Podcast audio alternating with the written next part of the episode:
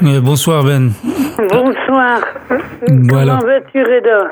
Bah, écoute, moi ça va, ça va. Je suis content de t'avoir au bout du fil et de pouvoir donner suite pour faire un numéro 2. Hein, je sais pas exactement ce que c'est pas une émission de radio, c'est juste une conversation entre deux amis, deux camarades, deux frères. Moi j'avais envie de faire ça quoi. Donc mais il arrête pas de t'arriver des trucs. J'aimerais bien que tu nous expliques ce qui est arrivé entre le numéro 1 et le numéro 2. Entre le numéro 1 et le numéro 2, ben je me suis retrouvée à l'hôpital dernièrement. Parce que bon, la maladie gagne du terrain, c'est-à-dire le cancer gagne du terrain. Et maintenant, je me suis vraiment fait une raison que il n'y a plus de solution pour moi. Voilà quoi. C'est pas la énième fois que t'en arrives à cette... C'est au traitement, c'est terminé quoi. Je suis allé à Paris voir un professeur avant ça, avant de me faire hospitaliser. D'ailleurs, j'ai un peu forcé à Paris et ça m'est fatigué. Et voilà, quoi. J'étais à un colloque sur la virologie, et j'ai vu le professeur Wences Berkan. Du CNRS de Montpellier, notre centre de recherche, qui travaille sur la reconstruction immunitaire 20 ans après, les réservoirs cœur fonctionnels ou réaddiction.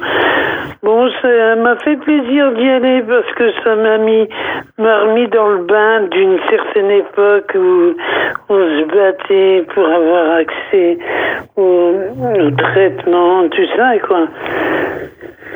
Ouais. Et c'est plus la même chose. Mais alors juste pour remettre les choses dans l'ordre. Donc d'abord, tu te rends à Paris. Après, tu vas donc à ce colloque un colloque de virologie pour rencontrer un professeur par rapport à ta propre situation et j'imagine aussi en général. Et après, tu rentres à Valenciennes. Et après, attends, est-ce que tu m'entends ? Il m'a dit qu'on était aussi bien soignés à Lille et que tout était en lien, quoi. Le dispositif était en lien. Et bon, mais il va quand même donner le dossier à Créteil. Mais à Créteil, il n'y a rien de nouveau. Et j'ai revu ici le spécialiste ici, il n'y a rien de nouveau. Et puis, il y a une avancée de la maladie.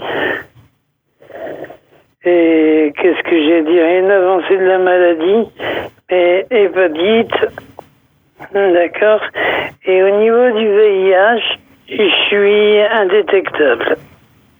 Ouais, donc ça c'est l'ironie qu'on connaît depuis une dizaine d'années, c'est-à-dire des gens qui vont très bien sur le plan de ce qui faisait peur avant, le virus du sida, mais qui par contre sont collés avec cette hépatite C.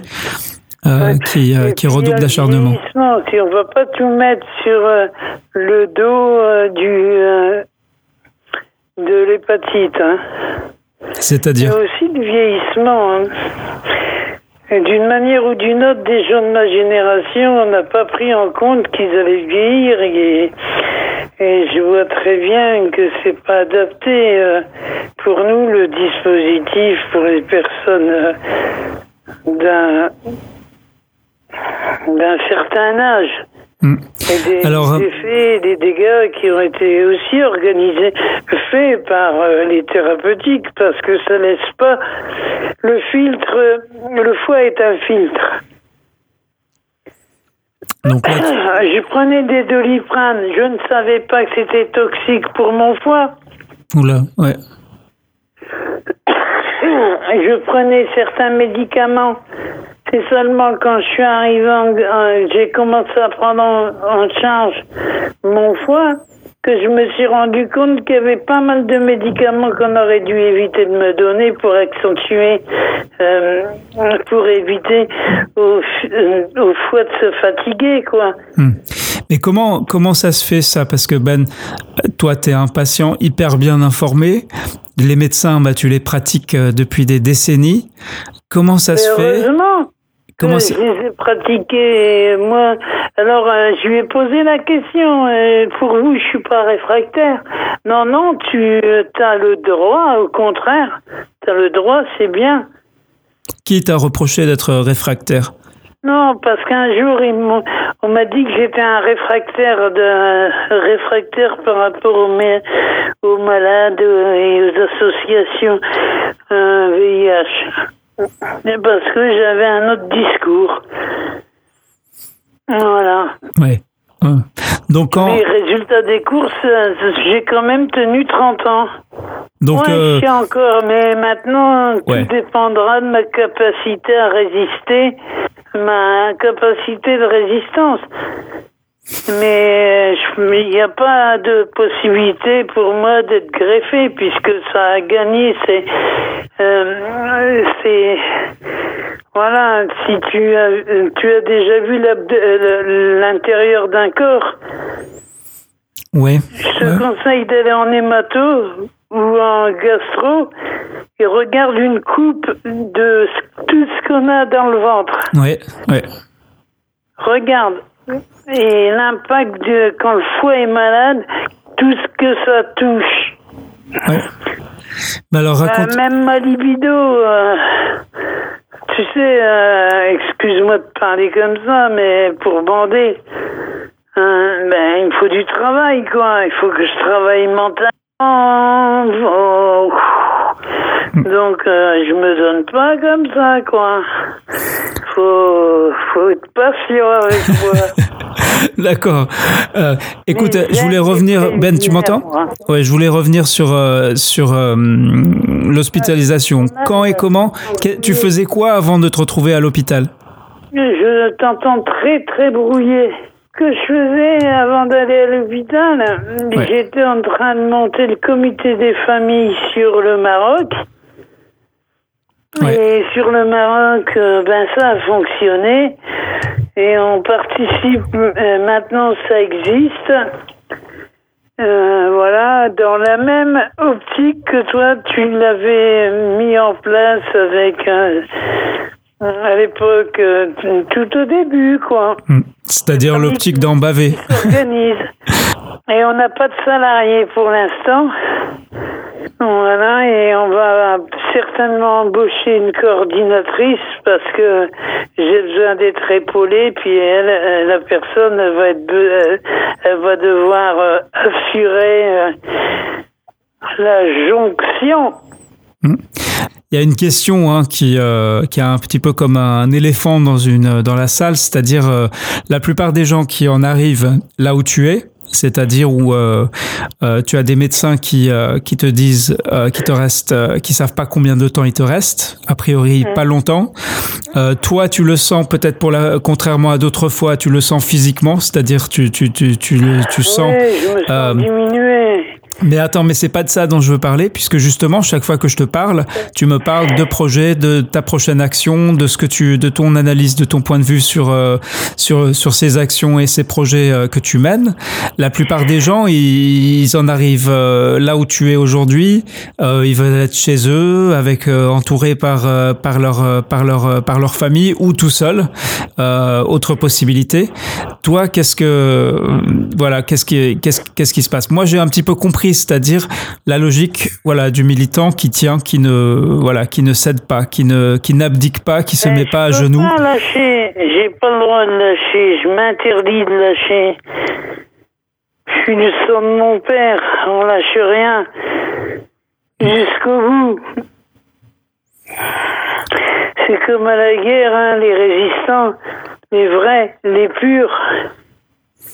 Est-ce que t'as l'impression d'avoir combattu une guerre depuis... J'ai fait la guerre aussi bien dans les associations, contre certaines associations. Mais c'est-à-dire, quand j'ai un point de vue, je le défends. Et surtout quand je pressens les choses, j'ai une faculté, c'est de pressentir ce qui va arriver. Mais juste pour relever une ironie, Ben, toi qui me parlais de tes débuts, jeunesse antimilitariste, de t'être retrouvé à faire la guerre, alors sans armes et a priori et pas pour tuer des gens, au contraire pour sauver des vies. Mais comment tu vois ça ? Comment tu concilies le fait d'avoir envie de paix, de refuser un petit peu tout ce que représentent les militaires, et puis en même temps, souvent en tant que militant, on parle de combattre, quoi. Il n'y a pas d'autre mot. Ben oui, mais comment je le concilie ? On n'a pas le même objectif. Souvent, on passe après les militaires pour réparer les dégâts. Voilà, quoi. Et moi, je suis plutôt du côté à réparer les dégâts du système. Voilà, et je me rends compte de l'analyse que j'ai du système dans lequel je vis, où on a vendu notre âme au capital. Et moi, le grand capital, je m'en suis défait très vite. Mais a priori... Ça m'a amené à côtoyer des gens qui gens qui étaient victimes du système. Et comme je veux te dire, je me rappelle la marche des beurs. Donc ça, c'est... Je me souviens de la marche des beurs, je me souviens des CDP. Donc c'est 83. Ça a réveillé mes consciences. Et bien avant, ça a réveillé ma conscience déjà au cours du soir de mécanique auto. Et donc j'étais baigné sans me rendre compte déjà dans l'éducation populaire, le syndicalisme. Quand tu dis sans t'en rendre compte... Et dans l'armée, tu ne peux pas t'exprimer en tant que syndicat. Voilà, parce que pour reprendre le fil, est-ce que là tu m'entends toujours ? Ouais. Ouais, donc pour reprendre le fil, dans notre numéro 1, j'avais découvert donc que tu avais ce passé, toi et un ami, dont tu vas me rappeler le prénom. Hamzaoui. Mon ami Hamzaoui. Voilà, Hamzaoui. Et vous allez vous retrouver tous les deux dans l'armée française. Ouais. Alors lui, il avait fait l'armée en Algérie en plus. Ouais, ouais. Il arrivait en territoire français, on l'a mis directement la prison parce qu'il était considéré comme français. Ouais. Et donc, ils l'ont mis comme deuxième classe à Bitche, à la frontière allemande, et moi, ça me convenait pas, je pouvais pas dire non à mon père, mais il fallait que je dégage de là. Pourquoi ? Parce que j'avais affaire à des anciens d'Algérie. Et moi et lui, on a souffert, quoi. Ils nous ont même envoyé une armada de Kanaks pour les Kanaks. Hein. Ils ont monté contre les Kanaks et ils ont monté les Kanaks contre nous. Donc là, tu peux me raconter un petit peu ton univers à l'époque, c'est quoi ? Donc t'es jeune, grandi dans une famille marocaine, papa ouvrier. Bon, tout ça c'est un peu les classiques qu'on connaît. Mais je sais pas moi, qu'est-ce qui te fait plaisir ? Comment tu t'éclates ? C'est quoi ? Comment est-ce que tu croques la vie ? Est-ce que t'es déjà un peu dans la... écoute, en tant que militaire, tu croques la vie, hein. Tu vas voir avant de te retrouver à la caserne. Tu piques la Jeep, tu t'en vas dans les cités de la frontière allemande. Ça, tu l'as fait ? Hein ? Ça, tu l'as fait ? Bah oui. On est à Bérem, on est à Sarreguemines avec mon camarade. On avait pris la Jeep de la caserne. Oui. Et je t'avouerai maintenant que j'avais même monté dans ma tête le projet de faire un hold-up, de braquer la solde et l'armurerie. Tu vois ? Pas mal, oui. Oui. Et bon, je l'ai pas fait, heureusement pour moi, parce que là, j'aurais bifurqué dans le grand banditisme. Ces années-là, c'était les années de QHS, là. Ouais, bien sûr, ouais. Et où on est, comment, avec le recul, tu penses t'en es où à ce moment-là avec ta conscience politique? Bon, bah, forcément, si tu te retrouves avec des anciens, voilà, des soldats, des officiers qui ont fait l'Algérie, c'est-à-dire qui ont dont la mission c'était tuer des Arabes pour maintenir le contrôle de la France sur l'Algérie, ça doit pas être très agréable, mais c'est une chose de subir, c'est autre chose, voilà, d'avoir après le recul par l'expérience. T'en es où à ce moment-là? Est-ce que c'est juste à fleur de peau, tu le vis et tu poses pas de questions, ou est-ce que t'es déjà en contact avec des gens de réseaux militants ou d'extrême gauche ou de réseaux issus de l'immigration? Je me rendais pas compte que j'étais déjà dans les réseaux algériens quand j'avais un sur Metz, sur Strasbourg ou sur Paris. Oui. Vers Barbès, c'est Hamzaoui qui m'a amené vers Barbès. C'est un des premiers qui m'a amené vers Barbès. Et c'est alors les réseaux algériens, c'est dans quoi? Dans les cafés. Ouais. Et puis de là, j'ai découvert que il y a quelqu'un dont je tairai le nom parce qu'il y a encore sa famille qui est ici, qui récoltait l'impôt à l'époque pour la guerre d'Algérie, pour l'indépendance de l'Algérie. Et à 20-25 ans, t'en penses quoi de ça? De ce qui se passe? Comment tu comprends d'un côté, il y a À 20-25 ans, j'étais pour l'indépendance, l'indépendance Corsica Nation, les Brigades Rouges, la bande Abadère. J'étais déjà plongé là-dedans grâce à des rencontres informel, tu vois, avec des personnes, quoi. Mais alors, ça se passe où, ces rencontres? C'est pas à la caserne, ça? Hein? C'est pas à la caserne, ces rencontres. Donc, ça se passe où, comme ça, les contacts entre l'immigration et puis les réseaux d'extrême gauche, bon, réseau algérien, après l'indépendance, comment tu connais ces gens? Qu'est-ce que tu fais? Est-ce que c'est, voilà, j'écoute leur histoire, j'écoute leur souffrance qu'ils ont vécue, j'écoute les tortures, et moi, j'y croyais pas. Au début, je me dis, et en fin de compte, j'ai rencontré des personnes plus âgées. C'est là où j'ai commencé à comprendre que c'était vrai ce qui s'était passé en Algérie. Mais après, j'ai rencontré aussi des gens qui étaient là pour transmettre comme un prof. J'ai rencontré un prof qui a écrit un livre sur Ahmed Feraoun. Tu connais cet auteur qui est assassiné? Non. Dis-moi, c'est qui alors, justement? Feraoun était un instituteur dans les montagnes de Kabylie et donnait des cours. C'est un intellectuel, quoi. Il a été assassiné pendant la guerre, et on dit que c'est... On dit que c'est les Algériens et d'autres disent que c'est les Français. On ne sait pas. Tu sais, une doctrine, un dictateur, une dictature, lorsqu'elle veut se mettre en place, elle tue la culture, elle tue les... Ben, elle tue les gens qui critiquent, elle tue les journalistes, elle tue les intellectuels.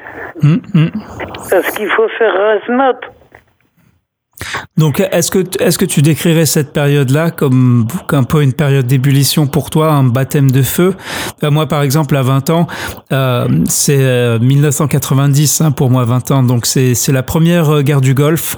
C'est donc Saddam Hussein qui envahit le Koweït.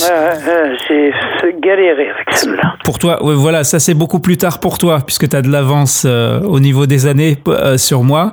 Mais pour moi, ça a été mon baptême de feu. C'est-à-dire, moi qui pensais Voilà, enfin, moi qui pensais avoir, bon, certes, une origine maghrébine ou algérienne, et puis du coup, tout ça m'est revenu à la figure et ça s'est passé très vite, savoir qu'il y avait comme ça une guerre, 300 000 personnes qui périssent sous les bombes américaines, françaises, anglaises, etc. Enfin, de toute cette, ce qu'ils appelaient à l'époque la coalition, pour moi, ça change ma vie, ça change mon regard sur le monde. Est-ce qu'il y a un moment, alors toi, c'est quoi, c'est, parce qu'à part l'élection de Mitterrand, entre la fin des années 70 et le début des années 80, il se passe pas grand chose, et je dis pas, et j'ai... Si, prends 10 000 balles et casse-toi. Ouais, donc qui est une pièce. C'est l'époque Giscard. C'est Stoléru, ouais. Donc c'est les lois répressives. Ah ouais, c'est dégage l'immigré, quoi. Ouais. Dégage immigré, on a bien profité de ta gueule, dégage quoi. Retourne dans ton pays, tiens, prends 10 000 balles et casse-toi. Mais ma question pour toi, c'est en quoi ce que tu vis pendant pendant cette période-là, on va dire 15, 25 ans, comment est-ce que ça va déterminer la suite? Y compris, quand même, il y a ce parcours... C'était aussi à l'époque de carte de séjour. Oui, d'accord, ouais. Tu vois, c'était à l'époque de Lyon. Ouais. Les chanteurs. Et toi, c'est quoi ton contact avec carte de séjour, c'est quoi? Ça m'a inspiré beaucoup. Parce que après, je n'ai vu que les choses s'aggraver. Les inégalités s'accroissent. Et tout ce qu'on nous avait promis dans l'intégration, c'était faux, parce que avant ces années-là, ils avaient une politique de nous assimiler. Tu vois, mais l'assimilation, ça passait pas, quoi. On reste quand même, regarde, moi je termine ma vie, je repars au Maroc, quoi. En même temps, je suis entre les deux rives. Toujours, c'est que l'assimilation n'y est pas, et l'intégration. Je me sens intégré. Pourquoi ici? Parce que je me suis battu pour mes droits. Par contre, au Maroc, c'est différent encore. Qu'est-ce qui est différent? Au Maroc, ils ne nous voient pas comme. Moi, des fois, je parle avec des gens du village de mon père, du bled où je suis, là. Ouais. Et je vous dis, tu sais, d'où vient ce quartier-là? Et ils savent pas que ça a été donné par Hassan II pour faire les blocs, les HLM de bienfaisance. Il leur a donné la terre et eux, ils ont monté leurs immeubles dessus. Un jour ou l'autre, il y aura un tremblement de terre et tous ces fric-tracs comme ça se casse la gueule en ce moment. Ce quartier-là, je lui dis, ça, c'est tous les Marocains de France qui l'ont fait. Mais attends, tu me parles de maintenant. Alors, qu'en est-il pendant cette période-là? Donc, on va dire ta jeunesse, quoi, après l'adolescence. C'est quoi ton rapport avec le pays de tes parents et ton pays? Ça a été une coupure. Parce que je me rappelle, j'ai été marqué par la marche verte. Tu vois, j'ai vu mes cousins monter dans les camions pour aller marcher sur le désert. La fameuse marche verte. Et toi, tu y étais ? Tu te rendais, enfin tu allais régulièrement au Maroc, c'est quoi ton... Où est-ce que c'est... avant ça, tous les ans, on y avait droit, Maroc, tous les ans. Et les ans, Maroc, 2 mois au Maroc. Mais tu sais que... À la campagne, à la ville. Et alors moi là-bas, je traînais pas chez les bobos, quoi. Moi, j'étais ce matin dans les quartiers populaires, j'aimais bien, quoi. Je sautais dans les camions, je piquais des oranges. Mon père, il disait, oui, c'est pire que... Ils vont me le rendre encore plus sauvage. Et en 75, quand j'ai dit que c'est pas normal, que appartement, ils ont pris mes cousins, mes oncles pour aller marcher, et que nous, on a dû payer l'impôt pour passer, revenir en France, tu vois, et prélever. Ouais. Et voilà, quoi. Et quand j'ai dit comme ça au Maroc, au village, et là, ça n'a pas passé, quoi. Mon grand-père, donc après, oui, la seconde femme de mon père, son grand-père, il a fait comprendre à mon père, il valait mieux qu'il se calme, quoi. Et alors mon père, il a eu peur pour moi, il a arrêté de me prendre. D'accord. Voilà. D'accord. Et qu'est-ce que c'était? Il avait peur de quoi exactement? Enfin, c'était par rapport à. Ouais, mes opinions, les gens, ils sentaient. Ouais. Mais c'est lui qui m'avait mis au cours du soir quand même, hein. Ouais, d'accord. Sauf que toi, ayant grandi en France, tu connaissais pas forcément les usages marocains. Pour avoir ton opinion, mais ne pas l'exprimer de façon à te retrouver dans une prison au fin fond du désert ou découpé en morceaux, c'est ça? Ouais, parce que en plus, moi j'étais un casse-cou là-bas, hein. Je faisais des courses à cheval avec mes cousins, courses de chameaux, et après j'ai commencé à fumer. Je joins là-bas avec mon oncle, tu vois, très tôt. Donc tout ça, quand même, c'est une jeunesse. Bon, il y a la caserne. Une très belle jeunesse. Ouais. Pour moi, c'est une belle jeunesse. J'ai vécu des choses. Je sens encore l'odeur. Tu sais, je suis content d'être enterré là-bas. Et en même temps, j'aimerais bien être enterré. Je voudrais qu'on me coupe en deux. Une moitié sur le terri et une moitié sur dans le verger où il y a les romanes, les grenadiers, là où notre famille est enterrée.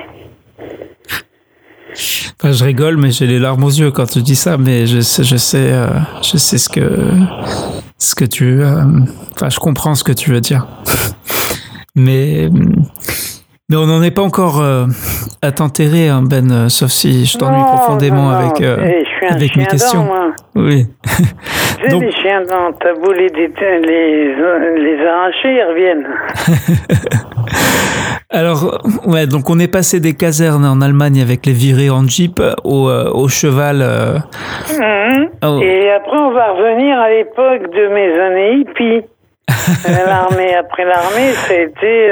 C'est obligé si tu quittes l'armée. Donc finalement, comment tu te sors de cette histoire d'armée? Parce qu'à l'époque, c'était beaucoup plus. Enfin voilà, c'était pas de la rigolade. Moi, je m'en sors. Je pouvais pas rentrer à la maison. Mon père, il m'a ramené à la maison. Il m'a dit en armée, ils m'ont dit que t'es fou, qu'il faut que tu rentres en psychiatrie. Mais mon père. Il savait pas que pendant ma désertion, je vais côtoyer le mouvement hippie à Paris, au Forum des Halles. Alors, ça c'est à l'époque où Beaubourg n'était pas encore construit ou se construisait. Ouais, c'était. Attends, 86, c'était construit Beaubourg. Il y avait tous les soldats avant qui étaient là-dedans. Cracheur de feu, tout ça. Et toi, j'ai fait le fakir, j'ai fait le cracheur de feu. Le fakir et le cracheur de feu. Ouais. J'ai dormi dans les belles villas de Saint-Tropez pendant que ces généreux, ces gens qui partaient en ville, qui retournaient à Paris. Ben, moi, je rentrais, je m'installais, j'ouvrais la lumière, j'étais bien, quoi. J'étais avec c'est quoi le secret des cracheurs de feu Lyon là. Ben, tu m'entends ? Ouais. Parce qu'en fait, ma question c'est c'est quoi le truc des cracheurs de feu ? Comment tu fais ? Ben écoute, quand t'es déserteur, tu sais, la police peut te contrôler, y a pas de problème. Surtout, faut pas se faire contrôler par les gendarmes.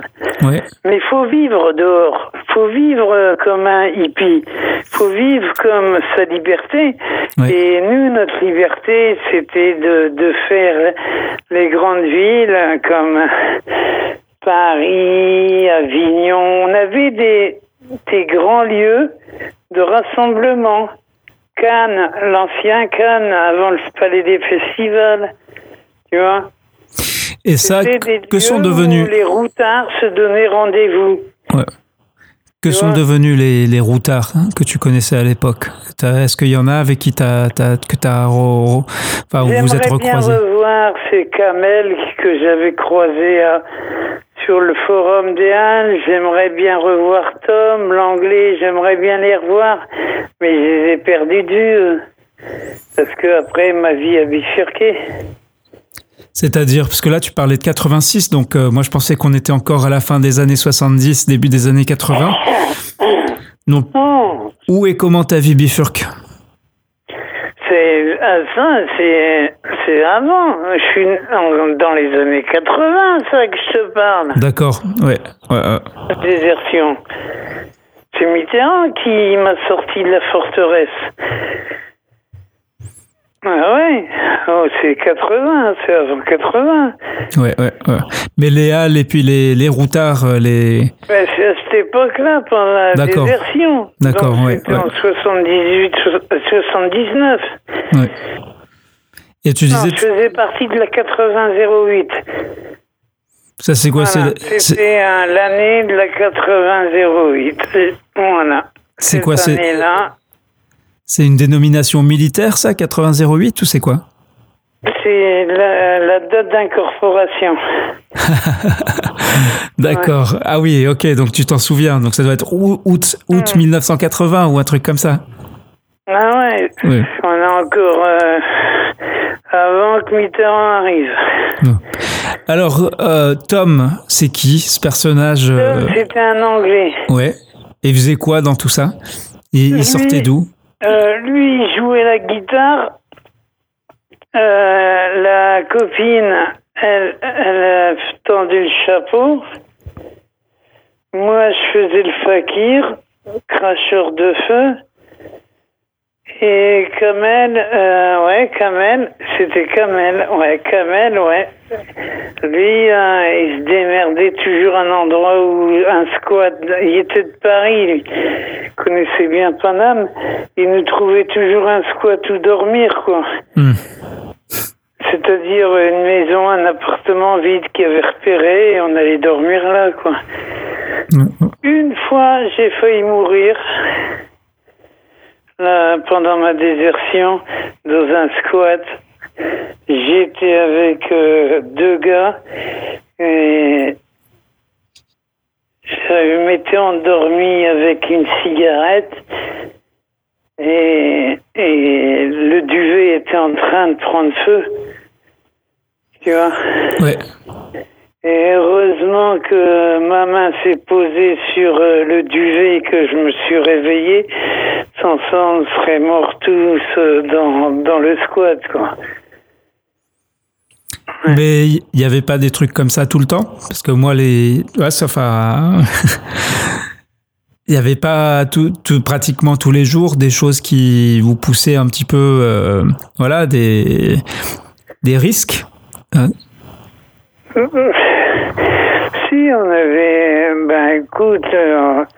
on évitait plus les années...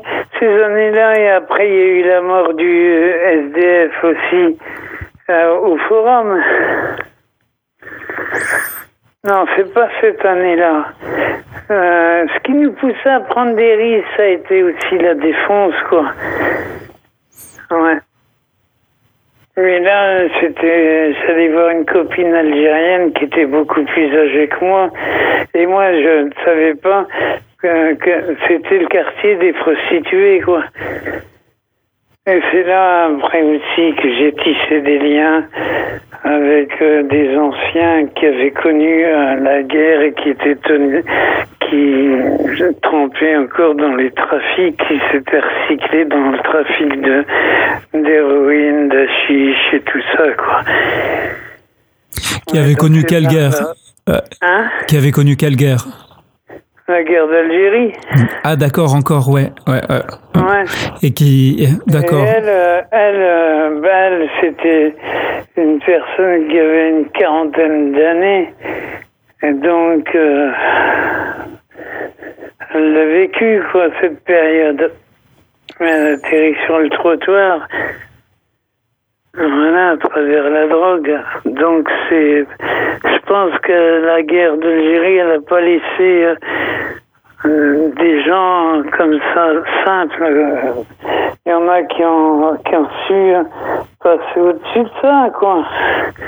Mais il y en a combien qui sont pas passés au-dessus de ça, qui sont tombés dans l'alcool. Eh oui. Mm. Et puis après, il y a... Et alors là, à cette époque-là, je découvre qu'il y avait des Harkis, qu'il y avait des Algériens. Je connaissais pas, moi, ça. Si, mon père me disait toujours, tu joues pas avec telle famille, telle famille. Et je comprenais pas pourquoi. Et seulement après, j'avais compris. Qui voulait pas qu'on s'amuse avec les enfants de Harkis. Il fallait pas qu'on se mélange avec eux. Alors qu'ils étaient... Ils avaient plus d'avantages, ils étaient considérés comme des traîtres, alors un jour ou l'autre ils te trahiront, ils me disaient... Voilà. Et par exemple cette femme algérienne de 40 ans, tu dis que son parcours... Elle a pris soin de moi. Elle a pris soin de toi. Et pourquoi tu avais besoin de soins ? Tu es un jeune homme plein de vie. Ouais, tu sais, quand tu en manques maternel, parce que je suis quand même enfant de divorcé, tu vois, et j'ai quand même été un peu violenté quand j'étais petit parce que je le méritais, quoi. Mais en fait, tu n'as pas du tout parlé de ta maman. C'est quoi l'histoire ? On reviendra sur le sujet un peu plus tard. Oui. Sinon, ça vire. Si on commence à parler de ça maintenant, ça vire irrémédiablement à la thérapie, non ? Ouais, j'ai pas eu de thérapie, surtout que j'ai renoué les liens avec elle. Ah d'accord, elle est en... Et que je suis en train de voir le vrai visage de celle qui m'a élevé, qui se disait ma mère, mais depuis que mon père est décédé, je trouve qu'elle a complètement changé. Ah ouais, c'est compliqué. On va effectivement pas en parler maintenant. On va là-dedans parce que ceux qui souffrent, c'est les enfants. Ouais. C'est mes frères et mes sœurs aussi. Voilà. Ouais. Alors moi j'ai gardé un très bon souvenir. Bon, les circonstances n'étaient pas terribles puisque j'étais venu avec Farid à Valenciennes pour te voir alors que tu venais tout juste de sortir de l'hôpital et tu étais chez ta sœur. Elle t'avait installé dans une chambre. Ma sœur Bricia, qui est juste en dessous de moi. Bah, en fait, j'avais été très touché après évidemment, je sais que les histoires de famille, c'est toujours infiniment compliqué, quoi. Donc, on y reviendra. Elle est très proche de moi, hein. Mais à part que maintenant, j'ai compris que ça l'a fait souffrir ce que j'ai. Et elle a du mal à venir me voir. Tu vois, parce qu'elle refuse que je parte. Ouais. Parce que elle connaît. C'est comme, ça m'avait marqué en fait une fois ma mère. Je lui ai expliqué que j'avais besoin de lunettes, je crois. Et elle voulait pas en entendre parler parce que pour elle c'était pas possible que son fils et une faiblesse ou quelque chose qui nécessiterait une aide médicale, quoi, ou je crois pour moi c'était pas des lunettes, mais après quand mon fils à moi a eu, je crois il avait 5-6 ans et ils ont fait les tests ophtalmo à l'école et il avait besoin de lunettes et je me suis retrouvé avec le même déni que celui de ma mère, c'est-à-dire j'ai vraiment tout fait pour contester l'idée sous-entendu que l'ophtalmo de l'école c'était n'importe quoi, que c'était un complot des opticiens et puis après je me suis repris en me disant finalement je reproduis exactement le comportement qui m'avait semblé complètement absurde quand il venait de... de ma mère. Mais bon, ça c'est en aparté. Effectivement, les histoires de maman, ça vire vite au... Ouais, puis moi, je tiens beaucoup de mon père. Hein. Ou alors déjà, il s'appelle comment? Ben Matar Ben Mohamed Ben Abdullah. Tu veux un peu l'aligner? Ouais. Ouais, mais à la fin, c'est tard. Et si tu devais le décrire, le souvenir de lui, c'est-à-dire à quoi est-ce qu'il ressemble, sa dégaine, comment est-ce qu'il est habillé, qu'est-ce qu'il est en train de faire quand tu penses à lui? Toujours digne, courageux, jamais il va montrer une faiblesse, la preuve. La seule fois où il rentre à l'hôpital, c'est pour qu'on lui annonce qu'il a le cancer du foie. Ouais. Et moi, je me dis peut-être c'est moi qui lui ai transmis le cancer. Sauf que le cancer ne se transmet pas. J'ai eu une hépatite C, mais après, en faisant des recherches, j'ai compris qu'il avait été contaminé à travers les examens médicaux ou à l'armée. Parce qu'à l'époque, on ne voyait pas, quoi. Mmh. Mmh. Puis, on ne disait pas... tu sais, c'était à la chaîne à l'époque, hein, la médecine. Hein. Ouais, c'est-à-dire l'hygiène et la stérilité des prises de sang et tout ça. Une fibro, c'était tous le même tuyau. Mmh. Mmh. Voilà. Mais Il a travaillé aussi dans la peinture, la soudure. Et t'as un souvenir d'enfance avec lui, avec ton père ou est-ce que t'as un souvenir d'enfance qui t'a mon père. Ouais, qui t'a marqué. Tu vois, un truc qui représente un peu ce que le sentiment, la relation que t'avais pu avoir avec lui quand t'étais enfant. J'ai eu une relation très pudique. Très pudique devant mon père. Quand j'étais tout petit. Tu vois? Ouais.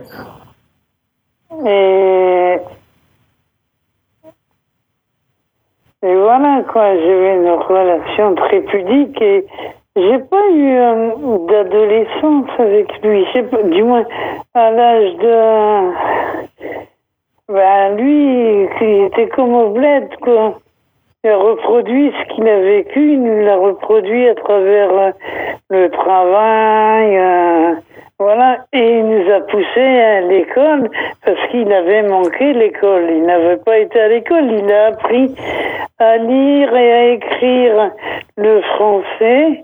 En France, il s'est mis à apprendre à lire l'arabe très tard aussi, tu vois. Mais ça ne l'empêche pas d'avoir fait ce qu'il a fait, de bâtir une maison, d'avoir une famille, de travailler tu sais, là où on fait les tramways, les trains à Bombardier, ils appellent Bombardier. À l'époque, ça s'appelait les ANF. Après, il a travaillé chez Simcatalbo. Il était d'abord dans les mines. Et après des mines, il est passé aux ANF. Mais alors... j'ai rencontré quelqu'un à l'hôpital. Il a 79 ans. Et c'était un copain, mon père, et il partait en vélo avec nous. Au cours du soir. Draoui, je l'appelle Draoui parce que c'était un Marocain. Moi, je croyais que c'était un Africain. Et c'est là où j'ai découvert qu'il y avait des Marocains noirs. Et à travers lui. Mais alors, si tu étais admiratif devant ton père et sa dignité, pourquoi pas faire comme lui? Pourquoi pas aller travailler? Pourquoi partir aux Halles avec Tom, le guitariste anglais et d'autres? Pourquoi pas faire comme lui? J'avais tellement été... gouverner, quoi, au sein de la famille, puis l'armée.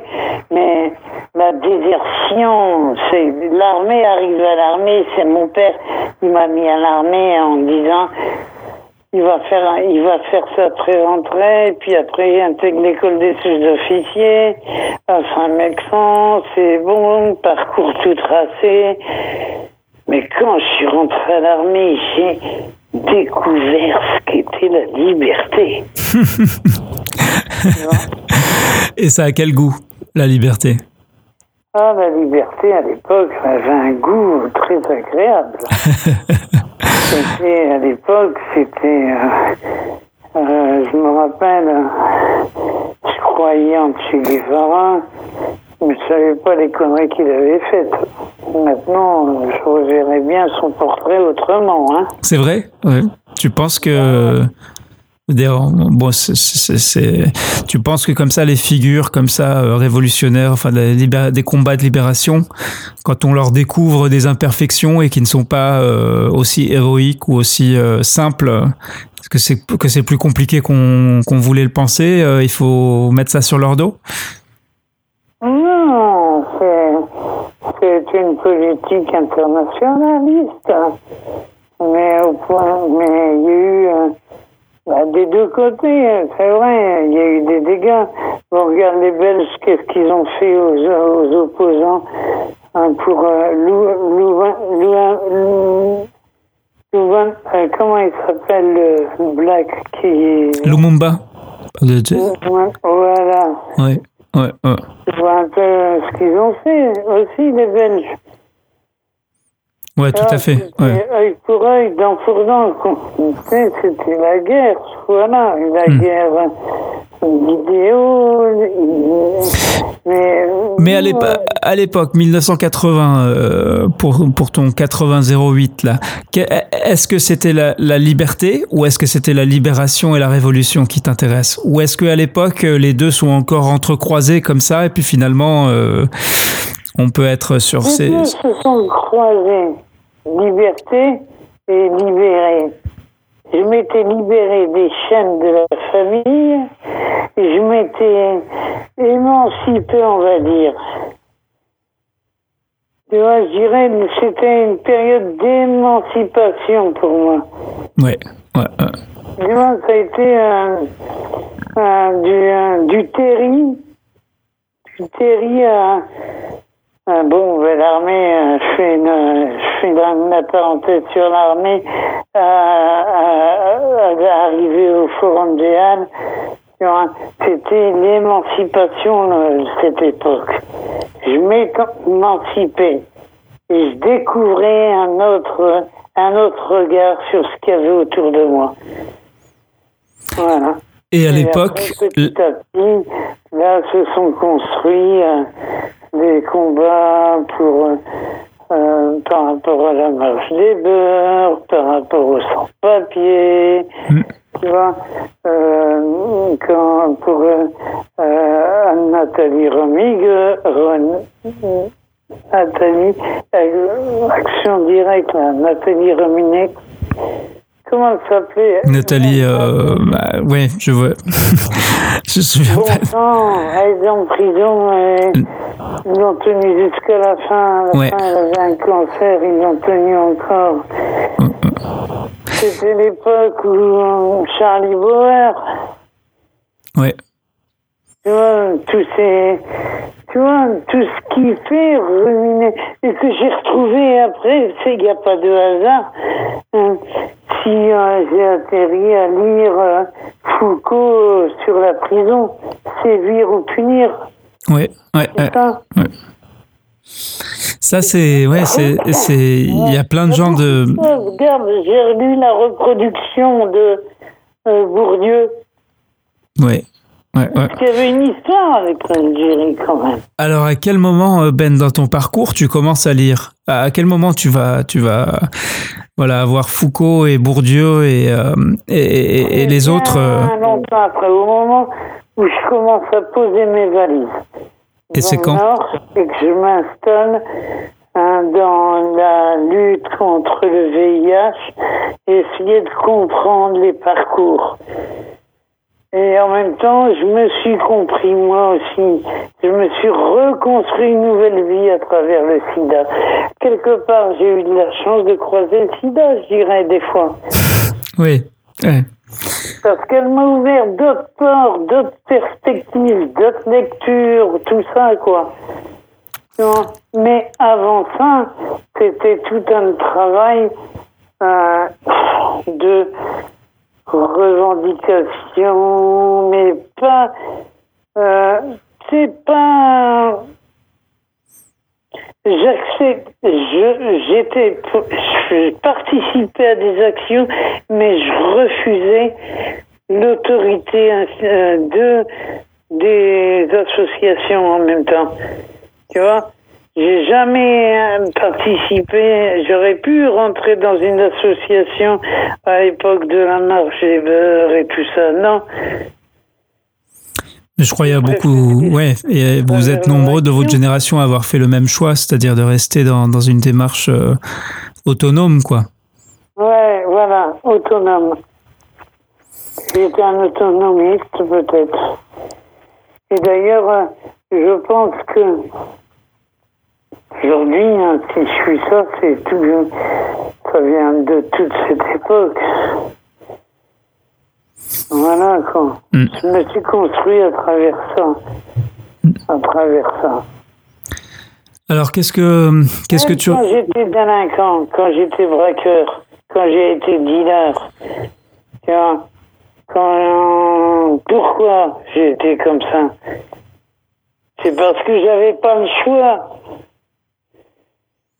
J'avais pas le choix, j'habitais à la frontière, ils fermaient les frontières, ils sautaient les douanes, nous on pouvait plus prendre dans les camions, parce qu'on vivait grâce aux camions, nous. Ce que je te propose... On sortait de la cité, on traversait le bois, on rentrait dans les camions. Ben, est-ce que tu m'entends? Sur place. Est-ce que tu m'entends, Ben? Hein, ouais. Ouais. Je te propose là sur ce chapitre-là, le chapitre où tu deviens braqueur et dealer avec à la frontière franco-belge. Je te propose qu'on laisse ça pour le prochain numéro. Ça te dit? Ouais. Parce que. Ouais, me laisse pas là parce qu'ils vont se dire il y a eu ce qu'ils méritaient. Hein. Ben justement, mais on parlera de la thématique de la culpabilité. Je pense que c'est une thématique clé, n'est-ce pas, sur laquelle tu as beaucoup réfléchi. Mais elle viendra encore après. Oui. Parce qu'avant ça, il y a aussi l'approche de l'année des enfants que j'ai. Alors moi, ouais, je sais, ça c'est un autre chapitre. Juste sur le thème de la culpabilité, quand j'ai connu le docteur Laurent Gourari, en fait, qui était un, on va dire, qui connaissait bien Hassan à l'émission Survivre au Sida. Il est venu un jour sans me connaître moi du tout, mis à part le fait qu'il recevait des mails de ma part, puisque j'envoyais beaucoup de mails à l'époque. Et à la fin, un peu en rigolant, bon, il avait pas du tout compris où il était ou quel était le travail qu'on faisait avec l'émission. Et à la fin, on en a enregistré un petit clip vidéo et il y a un truc qui m'a marqué, qu'il m'a dit sur la culpabilité, qui était qu'en fait, les gens qui ressentent une culpabilité d'avoir fait ce qu'il fallait pas faire, d'avoir pris des risques, quel que soit. En fait, c'est des gens extrêmement rassurants parce que c'était un indicateur. C'était une preuve qui disposait d'une conscience et qu'en fin de compte, une personne qui ne culpabiliserait pas serait beaucoup plus effrayante, quoi, parce que ça voudrait dire qu'elle, au contraire, elle n'en aurait pas de conscience. Et moi, c'était un truc, peut-être que c'est quelque chose, moi, ça m'a marqué parce que j'y avais pas du tout pensé jusque-là comme ça, à la culpabilité. Donc, j'aimerais bien effectivement qu'on creuse un peu et puis que tu me dises un peu dans le prochain numéro ou dans un prochain numéro, s'il y en a, il n'y a pas d'obligation non plus, hein, qu'on en reparle. Ça te va? Oui, d'accord. Dis-moi une chose. Les coordonnées Mustapha. Ouais. Tu peux me les envoyer? Bah bien sûr. Hein. Et ouais, c'est vrai, tu m'avais dit. Qu'est-ce qu'il devient ? Qui ça ? Laurent Gourari. Tu sais le psy là que tu expliques. Là, ouais, je viens de parler de lui. Bah écoute, il est toujours. Il est toujours dans le coin. C'est une charrier le psy. Ouais. C'est déliré quand il venait avec son vélo. Ouais. C'est vrai. C'est vrai, lui, il connaît les bribes, certains bribes de cette histoire par un autre bout de la lorgnette, on va dire. Donc, on refait ça quand on essaye de prendre un rendez-vous, ou bien on attend juste la prochaine fois où toi, tu vas... Voilà, toi t'as la pêche et moi, je suis dispo. Quand tu veux, tu m'appelles, tu me dis... voilà, t'es dispo le soir, c'est bien le soir. Okay. C'est mardi soir. Hein. Là, je crois que je vais passer l'intégralité de ce qu'on a enregistré. Ça fait environ 1 heure.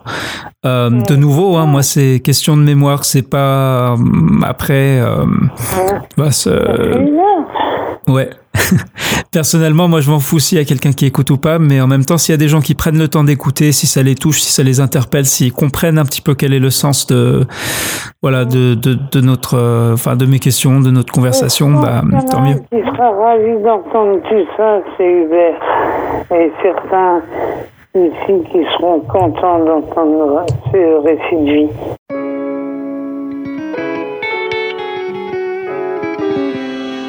Ce qui paraît qu'on est prêt à tout pour faire de l'argent. Et c'est sûrement un gars de chez nous qui a volé l'orange du marchand. Paraît qu'on est gourmand, qu'on a la soif de l'or et que les forces de l'ordre nous attendent au tournant. Nous, paraît qu'on a de belles voitures et qu'on est grossiste, et que tout cela alimente les réseaux terroristes. Paraît qu'on traîne en bande sur les places et bancs publics, et qu'on n'est pas vraiment des enfants de la République. Qu'on fout le bazar le jour, la nuit, on est des rurtis, qu'on mène des vies de zonards, qu'on est des bâtards comme Old Dirty. Paraît qu'on marche en troupeau en traînant la patte, et que notre image, elle est brouillée comme sur la 4. Tu sais, paraît qu'on est considéré comme un danger, le genre de gens qui blessent et agressent le boulanger. Que la violence en nous est comme une seconde nature, qu'on sait pas réfléchir, alors le soir on crame des voitures. Paraît qu'en général on n'a pas de culture et qu'on confond bibliothèque avec vidéo future. Paraît qu'on est incapable d'aller à la fac. Paraît que les plus doués chez nous on le bafa. Paraît qu'on n'a pas grand chose dans la tête et le cartable, que l'enfant d'immigré n'est pas intégré ni adaptable. Paraît qu'on est innocent avant de se faire juger, mais nous ici on vit sous le poids des préjugés. À ce qui paraît, on est innocent avant de se faire juger, mais nous ici on vit sous le poids des préjugés. À ce qui paraît. À ce qui paraît, on est innocent avant de se faire juger, mais nous ici, on vit sous le poids des préjugés. Paraît qu'on est tous fichés dans vos comicos. Déjà sans ça, on avait du mal à passer incognito. Paraît qu'on est des gars passages, des gars passants. Donc à notre passage, guette bien l'étalage dans ton magasin. Cousin, paraît qu'on est considéré comme de la mauvaise graine, et que c'est de notre faute si les gens votent à l'extrême. Paraît qu'on est mauvais quand on vient de la cité, c'est la télé qui nous a fait cette mauvaise publicité. Paraît qu'on vend la cam, qu'on est des trafiquants et qu'on traite les femmes comme les talibans. Paraît qu'on est des infidèles, qu'on mérite aucune ovation, qu'on tient pas 2 secondes à l'île de la tentation. Paraît qu'on gêne avec nos traditions et nos voiles, et qu'ici c'est pas la nation du croissant et de l'étoile. Paraît qu'on fout le bordel et qu'on fout la panique, qu'on fait couler la France comme iceberg et Titanic. Paraît que le petit frère n'est pas en cours car il les a séchés comme Tom Sawyer. Il n'aime pas l'école et préfère pêcher. Paraît que dans le scolaire il kiffe que les vacances. C'est triste à dire mais c'est comme ça que vos gars pensent. Paraît qu'on est du genre à jamais fournir l'effort, et que d'où on vient on comprend rien à part la loi du plus fort. Paraît qu'on est innocent avant de se faire juger, mais nous ici, on vit sous le poids des préjugés. À ce qui paraît, à ce qui paraît, à ce qui paraît, on est innocent avant de se faire juger, mais nous ici, on vit sous le poids des préjugés. À ce qui paraît, à ce qui paraît, on est innocent avant de se faire juger, mais nous ici, on vit sous le poids des préjugés. Paraît qu'on est considéré comme de la crapule, le genre de gens que jamais personne ne congratule. À l'école ils m'ont dit toi tu louperas le virage, et depuis le départ de nous ils ont une sale image. Paraît qu'on est considéré comme de la crapule, le genre de gens que jamais personne ne congratule. À l'école ils m'ont dit toi tu louperas le virage, et depuis le départ de nous ils ont une sale image. Paraît qu'on est innocent avant de se faire juger, et depuis le départ de nous ils ont une sale image. Paraît qu'on est innocent avant de se faire juger. Et depuis le départ de nous, ils ont une sale image. À ce qui paraît, à ce qui paraît, à ce qui paraît, on est innocent avant de se faire juger. Mais nous ici, on vit sous le poids des préjugés. À ce qui paraît, à ce qui paraît, à ce qui paraît, on est innocent avant de se faire juger. Mais nous ici, on vit sous le poids des préjugés.